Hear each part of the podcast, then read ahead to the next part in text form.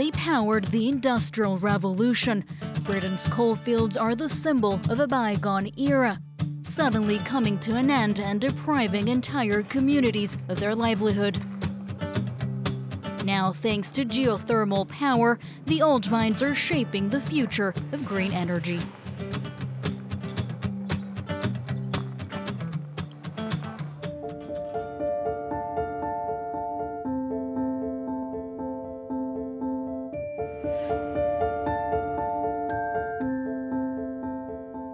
My uncles, my brothers, everybody I knew worked in the coal mines, including myself. I worked 21 years in the coal mines. It was a horrible job. So I was 16 when I first went down the coal mine, and it was quite dangerous. You go into a cage, which is the, the lift, and then you drop down 1,800 feet to the bottom. Underground, there's always faults and when you get a fault, you get water coming through. That water, it was a big problem. We had to pump water because you drowned. We used to pump out about two million gallons a week from Dawdon. All the timber we used to use would start to rot. The electrical system would, would break down, and it's terrible to work in. It, you create bad working conditions. You tend to get sores, trench foot. So it wasn't very particularly nice to work in water. I used to draw mining scenes from my experience. Everything was covered in coal dust, everything was wet, everything was smelly. I drew this one, it portrays what a miner was like. It's just dark and bloody hard work and flogging your guts out and making money. But happy. But all that was stopped by Margaret Thatcher closing the colliery down. I felt very angry because I thought I had a job for life. The last remains of the coal mine in the town is probably the Blast Beach. The mine is uh, 100 metres from the beach, so we continuously dumped all the waste from the pit, the coal mine, onto the beach. 100 and, what, 70 years of waste, all dumped on the sea. It's a scar, scar on the environment. What's happening now with the mine is we're using the water for to heat houses. I think it's brilliant. It's like an apology, really, isn't it? it's an apology for all the, the environmental disasters we've done in the past, and we are using it to for something good.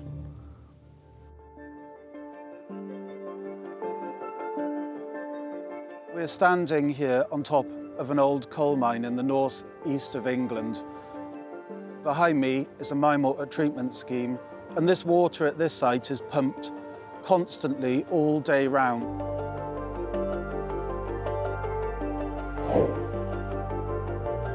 There's water in old coal mines because once the mining has stopped and the dewatering has stopped, naturally water flows back into the mine workings.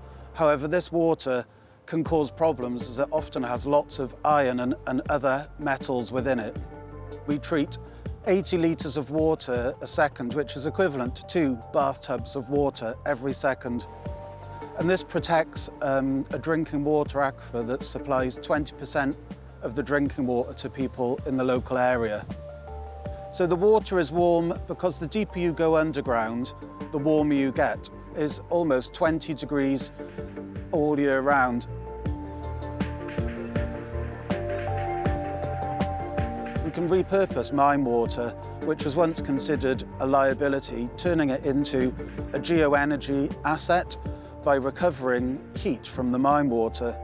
Once we abstract the mine water from underground, we can then pass it through heat exchangers to recover heat from the water.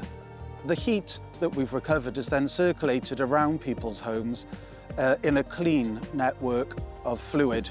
And that process is repeated and homes and businesses are kept warm. So not too far from the mine water treatment plant behind me, uh, Durham County Council are in the process of uh, designing and building a bespoke village of 1,500 homes. And the novel thing is all of these homes will be heated from the mine water to be able to turn what was once uh, industry that's contributed to global warming and climate change, to be able to change that back to provide low carbon heating solutions is really a perfect circular story. The northeast of England really is one of the hotbeds for the mine heat agenda.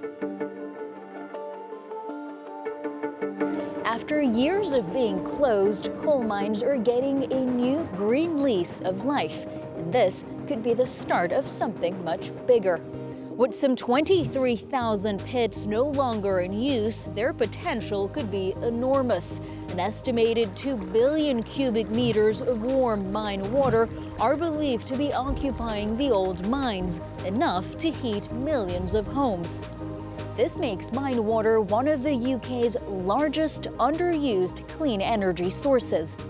Available all year round at steady temperatures, it could be a serious contender to replace gas as the main source of heating in the country. This as the government has pledged that no new gas connections will be built in homes and businesses by 2025. The investments, though, will be huge, but not enough to deter former mining communities in their bid to reinvent themselves.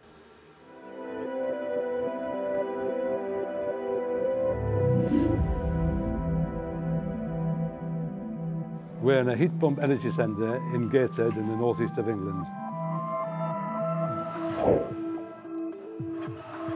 It will be the largest heating scheme in the UK using mine water and it will be the first one as well. So we're very much ahead of the game. We started almost a year ago boring down beneath Gateshead to find the mine workings, the best ones to actually extract the water. Basically what we have is we've got the same water coming out we extract the heat. The heat that we extract is actually uh, heated to about uh, 85 degrees, send the water back, which is then reheated underground. We extract it again, take out the heat, and it co continues. Sustainable source, heated naturally from the core of the earth. We've got um, 300 buildings, and that includes homes, which are all being connected to our district heating scheme. Several buildings which are municipal buildings. We've got hotels, offices and um, some cultural venues like Sage Gateshead, which is a big concert hall.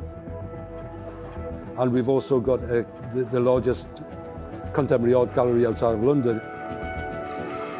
What we're doing is we're switching over to the main water system. So currently in Gateshead, we've invested 60 million pound I think it's good money for a green future. We've got a quite ambitious target of being carbon neutral in Gateshead by 2030 and certainly will help us achieve that aim. It's not realistic using this technology to heat the whole city, but we've got other sustainable forms of energy which we're working on, like hydrogen. Gateshead has transformed itself what we're doing here is amazing because actually what we did have in Gateshead is a legacy from the, the day of coal mines, which was obviously um, dirty energy, where we were a leader in the Industrial Revolution 200 years, 300 years ago. We're now a leader in the green energy revolution of today.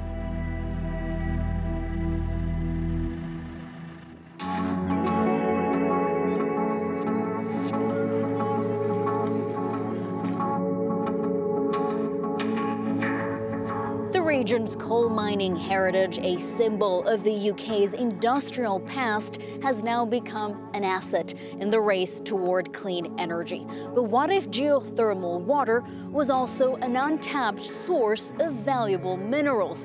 We're heading to eastern France now, where lithium has been extracted from geothermal brines. Alors nous sommes dans le nord de l'Alsace, euh, sur une centrale de géothermie. On produit de la chaleur à partir de l'eau du sous-sol. Cette eau que nous puisons en, profondeur, on sait depuis longtemps qu'il y a du lithium. Simplement, aujourd'hui, le lithium devient un enjeu stratégique pour la production, euh, par exemple, de batteries, mais pas seulement. Cette ressource en lithium, aujourd'hui, elle est de 170 mg par litre.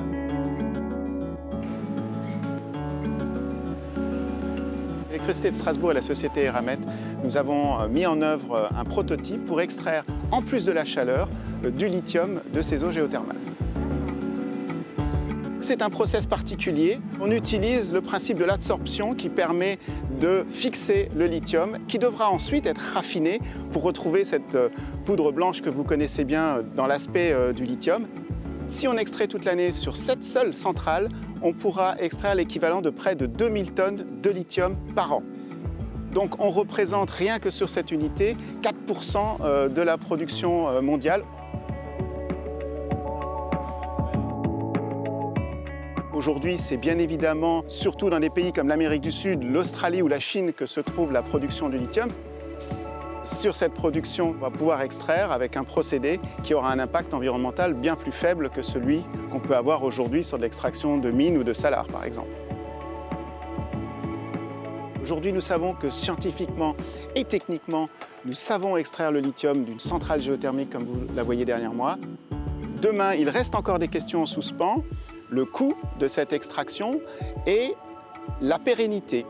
À partir du moment où on aura euh, plus d'unités qui seront présentes sur le territoire, on pourra euh, entamer euh, une démarche industrielle d'extraction du lithium. Mais en tout cas, le potentiel dans le bassin rhénan est là et ça offre des solutions et des opportunités afin que la France puisse s'approvisionner sur son territoire sans être dépendant d'importations sur un matériau stratégique pour l'avenir.